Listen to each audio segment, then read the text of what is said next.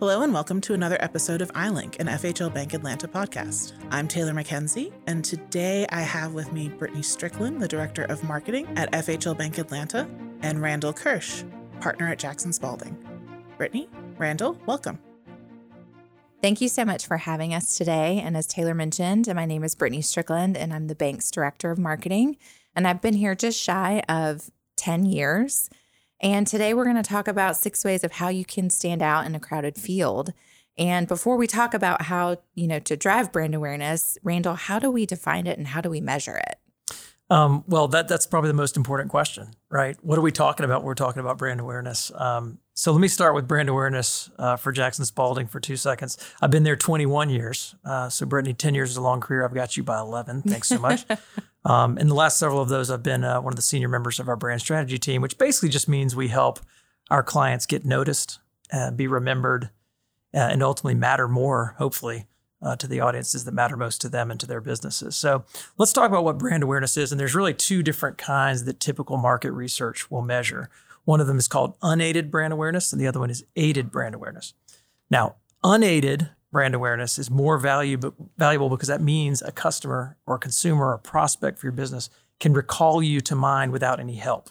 So imagine the question being name every bank or financial institution that you can think of. And the first 3 that are on their list have got really good brand awareness and mental availability unaided.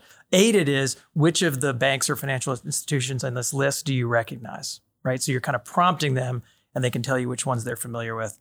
Um, unaided is much more valuable um, because, like I said, they can call you to mind without help, which means chances are, if you getting into the consideration consideration set when they come to that moment of truth, are much much higher.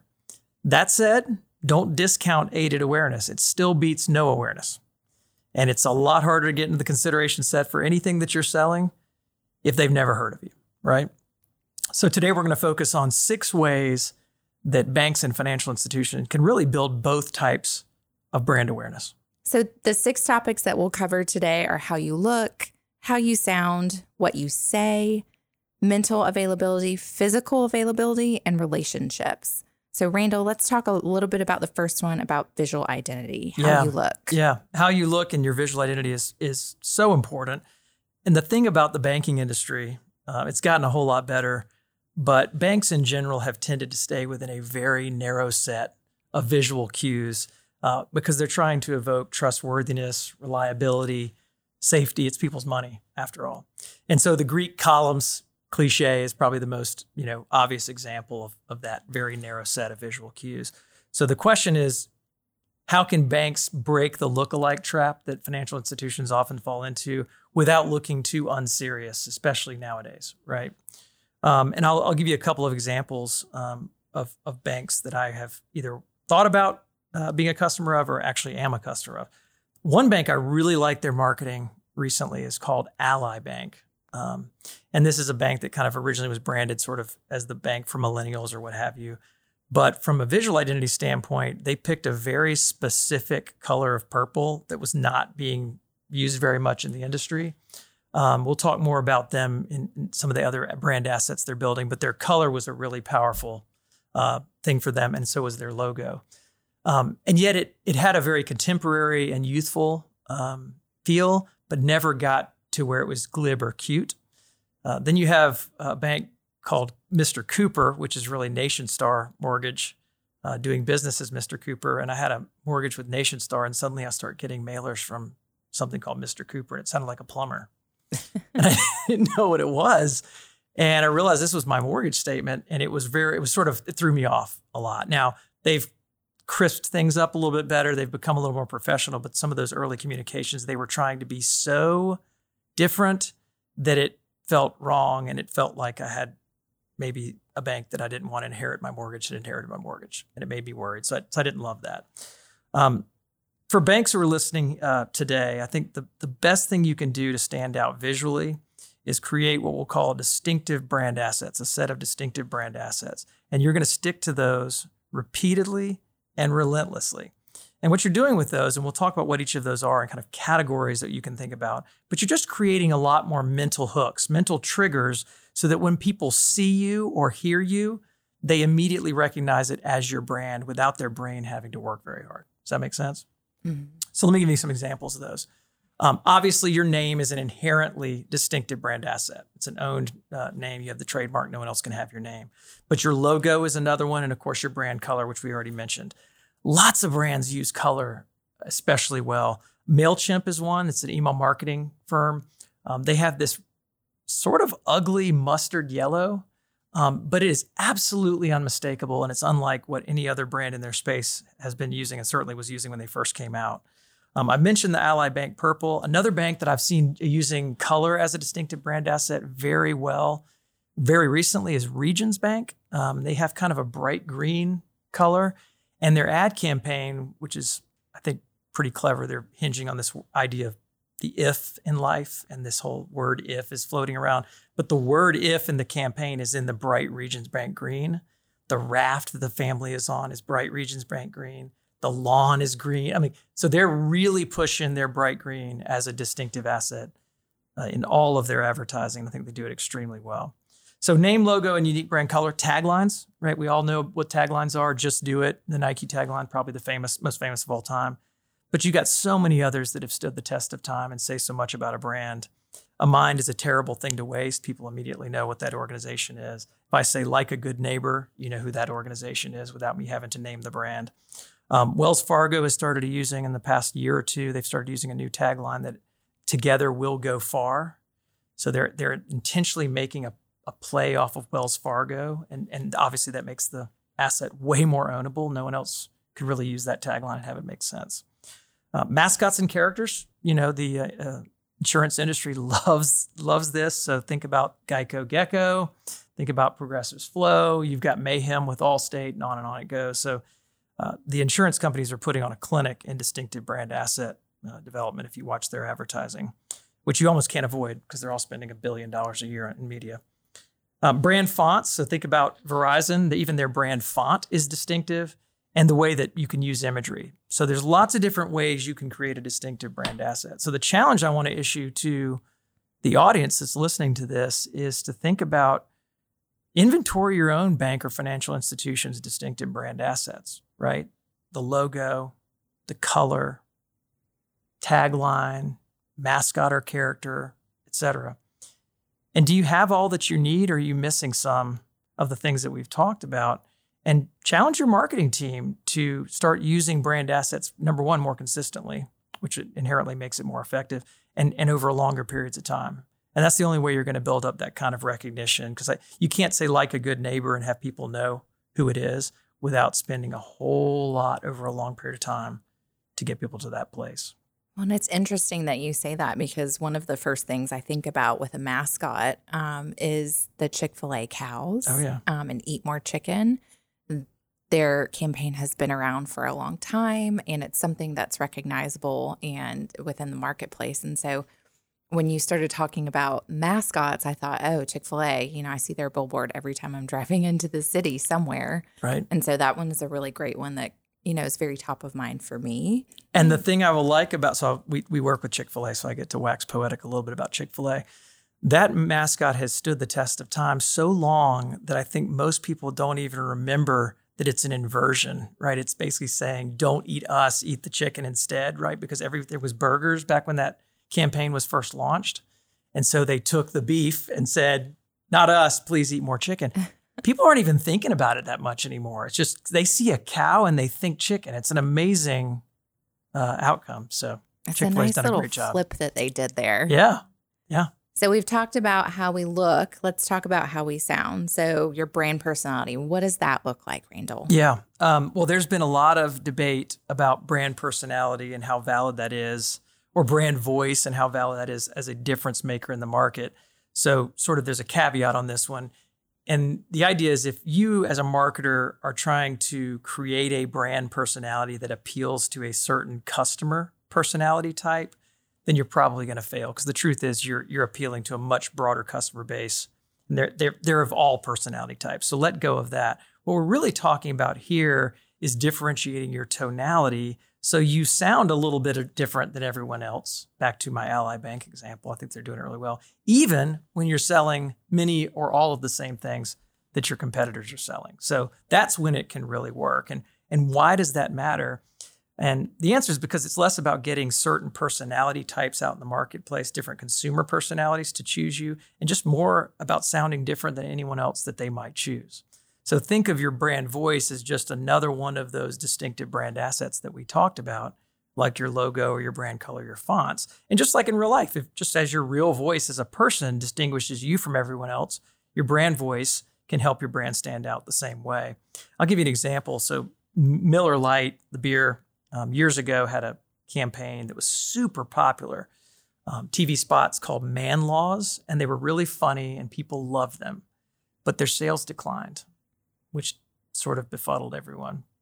The reality was when they did market testing and they did consumer surveys, what they found out is people loved the ads. They didn't associate it with Miller Lite. And worse, a lot of them associated with Bud Light.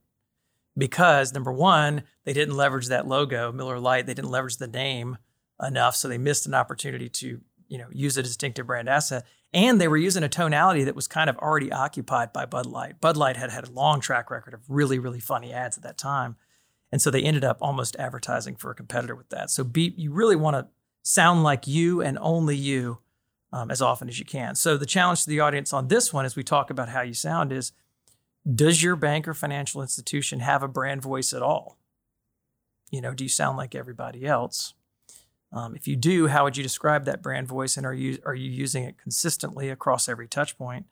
How does it compare to your top competitors? You know, who are the closest three competitors in your market? And are they sounding pretty much the same way as you? In which case, there's probably an opportunity to be more distinctive. That's great insight, Randall, on our voice.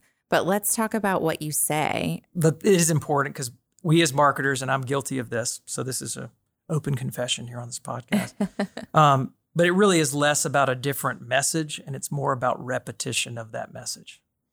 And marketers, and I've, like I said, I've done this. Uh, we spend a lot of effort crafting what we believe is meaningfully differentiated messaging strategies. But unfortunately, what a lot of the research will show you is, is that a lot of that is wasted because of the way that the brain works. People just aren't thinking that hard about your advertising, about your message. They're not paying that much attention that they're making logical, active comparisons between brands. And so they end up perceiving very little meaningful difference between brands in the same category, which is surprising to a lot of marketers, but it's true. So, without that as backdrop, there's three things you need to really think about when it comes to your message. The first one is keep it simple and keep it consistent. So pick a positioning, a story you want to tell, a message you want to send about your product or your service.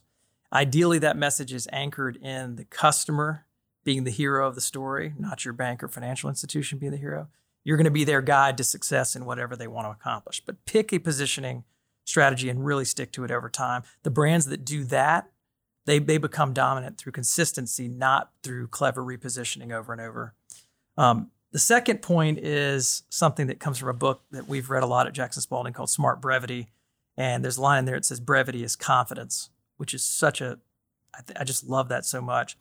So if you can say everything in the fewest possible words, every ad, every communication, every piece of email marketing, you name it, even count syllables, um, that give people more confidence, or that gives people more confidence in in what you're doing and what you're selling. And the last one is get noticed.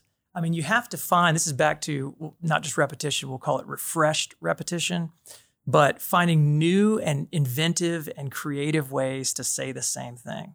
So think about how many amazing and hilarious ways that Geico has found to tell us that you could save 15% or more on car insurance. A million, right? And we love them for it. And so that's something that just, if you can find, just they haven't changed the message, it's always say 15% or more on car insurance, those exact words. But the frame that they put it in is different and entertaining uh, and has been for years. So here's the challenge to you guys uh, out there that are listening. Can you explain what your bank stands for in 10 words or less? Has that answer been consistent for a long, long time, like years long time? Does the homepage of your website, does your latest ad campaign communicate that really well? Um, this is the kind of work that our brand strategy team at Jackson Spalding does. But these are really fundamental questions because if you can get this part right, everything else gets easier and works harder for you over time. That's really great insight. So let's look at our next area the mental availability. How long do people have to look at messages? Yeah, not long at all, right? So think about the last ad that you deeply engaged with and read cover to cover, right? It's not a thing. Um, you've got split seconds. And I think most marketers uh, understand this. And so the next two we're going to talk about are mental availability and physical availability, which is just two ways that you become really easy to buy. Um, mental availability is you're you're visible to them and you're easily recognized. So I can spot your logo or your color or your thing, whatever it is, your product on a shelf, 50 paces away and instantly register your brand with in many cases not even consciously. That's mental availability and that you come to mind unprompted back to unaided awareness. The other one is physically available, which means it's easy to access. So when I'm finally ready to engage with the category or with a new bank, let's say, um, open an account, et cetera. That's just easy to find, easy to access, easy to understand which thing to buy. So we'll explore both of these, um, starting with mental availability, again, which is about being easily recognized and recalled. The way to do that is, and this is where the finance team gets involved, is you've got to maximize your audience reach with the available budget that you have. And you, I don't think you'll ever meet any organization or any bank that says, yes, we have plenty of marketing budget to reach all the potential customers in our markets that we serve.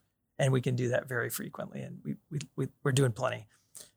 More often than not, you're going to have to allocate your resources much more carefully uh, than that. And you got to recognize a really important truth about mental availability. The vast majority of the people you're trying to sell to are not in the market for the thing you sell today. And in some cases, depending on the product, they're not going to be in the market for that thing anytime soon.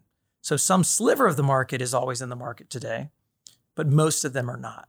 And so you're trying to build mental availability, not just with the people who are already in buy now mode, but the people who are maybe buy later sometime in the future mode. That's the much bigger market for anything that you're selling, regardless of the category, but certainly it's true for banks uh, and financial institutions. So keep it simple. Like all the distinctive brand assets we we looked at, if you have limited dollars and you're only going to get in front of those people so many times, you better be hitting those assets as hard as you can at every turn so that you burn your brand's identity into their brains so they can recognize your marketing uh, almost unconsciously.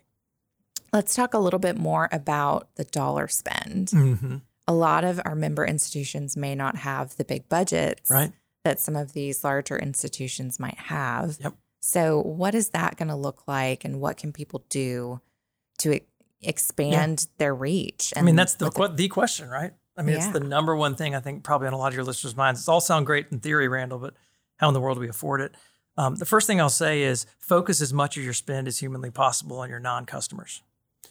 Now, there's a there's a popular myth in marketing that it's easier to to keep an existing customer than sell a new one, right? Um, that's actually not true, and it's not borne out in the data in almost any category. So, yes, there are opportunities to cross sell products to your current customer base. That is true. That is not a growth strategy. You're not going to grow your brand that way.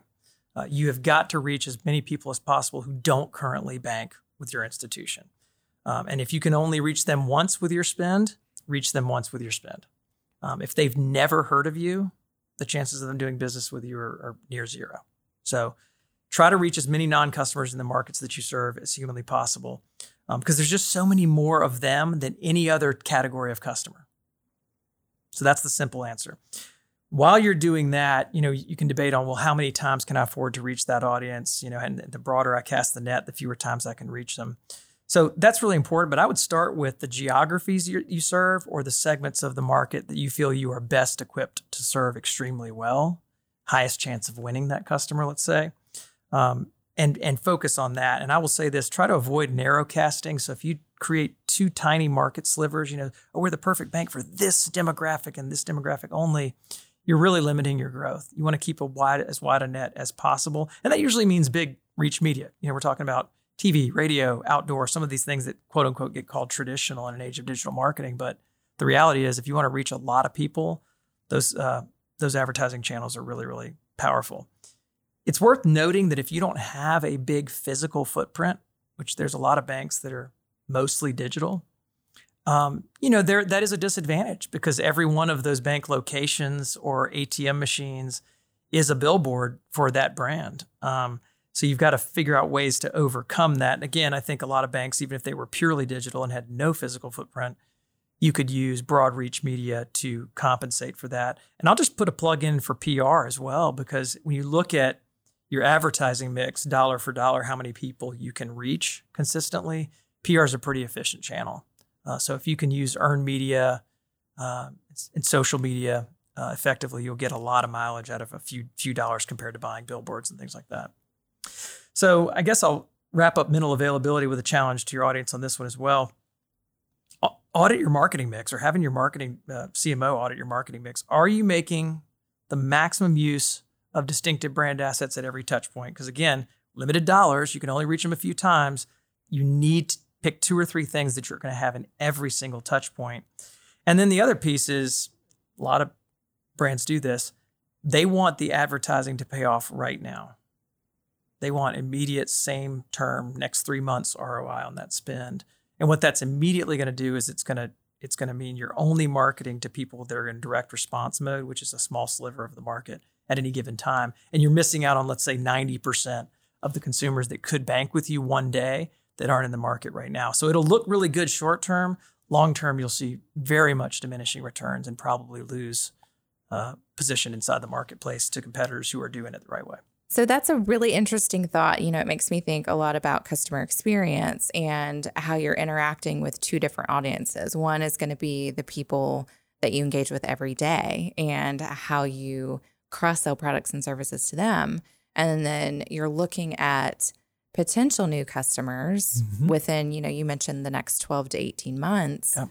of where they're going to interact with your ads and what those look like and how they're going to experience those touch points. So let's talk a little bit about the physical availability. So yeah. let's go into that. Yeah, and even before we get there, I want to, you know, you brought up a good point, which is you're always advertising to your current customers. So yes, you're doing it through direct channels, right? Email marketing to them, things like that, because they're a customer. You can only uh, reach them more directly that way. But they're also seeing your billboards, your TV ads, you're hearing your radio spots or whatever it may be, and your advertising has a chance to reinforce the good decision they made by choosing you.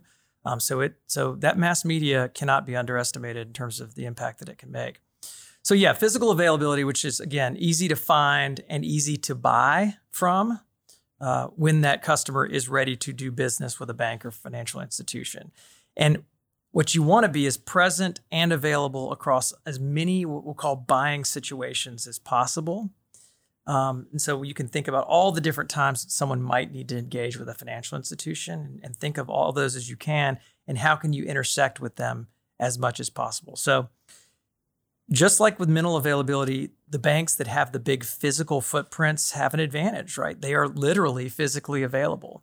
Now, all the research in the banking industry, of course, is showing that consumers are less and less um, preferring banks with physical locations, even for non routine transactions uh, which is an interesting trend and perhaps not unexpected. And there's going to come a day when um, you can interact exclusively online with a bank, and many banks are doing that now. Um, and so, physical availability isn't literally just physical. I can walk into a branch anymore. It's helpful. It's not the whole ball game. Um, the other aspect of availability is making sure it's clear and easy. It's easy to find you and it's easy to understand your various offerings and figure out which one is right for them, right?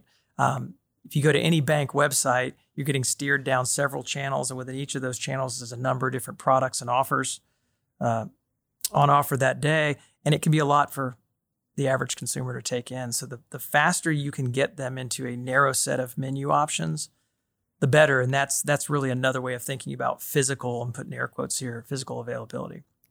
So challenge to the audience, think about all the moments that your target consumer or target business customer needs to open a new account, take out a loan, develop a new banking relationship, think about where they are physically, who are they with, why are they there, um, and ask yourself how might you make your bank readily accessible in those spaces, in those places, and in those moments. Uh, and start by taking a hard look at your website versus your competitor's website. And just ask yourself which one is easier for a non banker to navigate and figure out which product is right for me. Um, and you might find out that you, you got some immediate work to do on your website. Um, and so that leads us to our last one, Brittany. which is relationships. This is a huge key area for our bank because we're traditionally B2B. Um, so this hits home with how we really engage and market. And this is a big piece of, of our marketing strategy. So let's look at you know, who are our main audiences and those potential gatekeepers and buyers? Yeah, and I think you know this is you can't. I don't know that you can be in business in any uh, category and not really, really treasure and value and invest in relationships. So let's just start there. Um, but when we think about banking, I mean, a lot of times the the buyer or the person who's going to take out the the uh, open a new account, they're not really that familiar with any bank going in, and it's their money that we're talking about, and they're still not going to do as much research as you probably think. Uh, comparing banks. So a lot of times it just comes down to the biggest difference between bank A and banks B through Z is that they know somebody at bank A. And so, you know, why not go with bank A? Because I know someone over there that I like. And that's all you need to lead them to your door. So, super, super important. But perhaps the most important set of relationships is think about the gatekeepers. So, we were talking about physical availability, right? The spaces, places, and moments that they might need to uh, engage with a financial institution. That who are they with question and who's in who's in charge of that moment, right? And I think about mortgage loans and I think about car loans as as really specific examples. Um, if you think about who your car loan is with, and then you think about why is my car loan with that bank or that institution, and a lot of times people the the only reason they're with it is because that's who the dealership works with or who teed up, you know, who approved their loan application through the dealership, right? They didn't make some informed judgment. They didn't go out and look at websites or compare products or anything like that. They were just told like this is this is who approved your loan. Here's who your loan is going to be with. And and you don't really think about it or care. In a lot of cases, mortgages are the same way. You end up with the mortgage lender that was uh, that your real estate agent or broker had a relationship with, or perhaps the seller had a relationship with. You know, there's a lot of ways that people sort of back into these relationships uh, it wasn't some logical, thoughtful decision. So think about those kind of gatekeeper audiences who have a disproportionate ability to steer your target customer to your institution and develop relationship with them. You know, in a world of limited resources and time, I would spend a lot of time, and energy uh, developing those relationships. That's a good point. So thank you so much, Randall, for being here today. I feel like this was a great conversation about, you know, six ways to stand out in a crowded field. Just to recap the six different topics we covered it was how you look, how you sound, what you say, your mental availability, physical availability, and my favorite is more on the relationships. If you found today's podcast helpful and want your marketing team to think more about how they can put these principles to work, share this podcast with them or download the companion piece that we'll make available at www.fhlbatl.com. Thank you again for being here. Thanks so much for having us.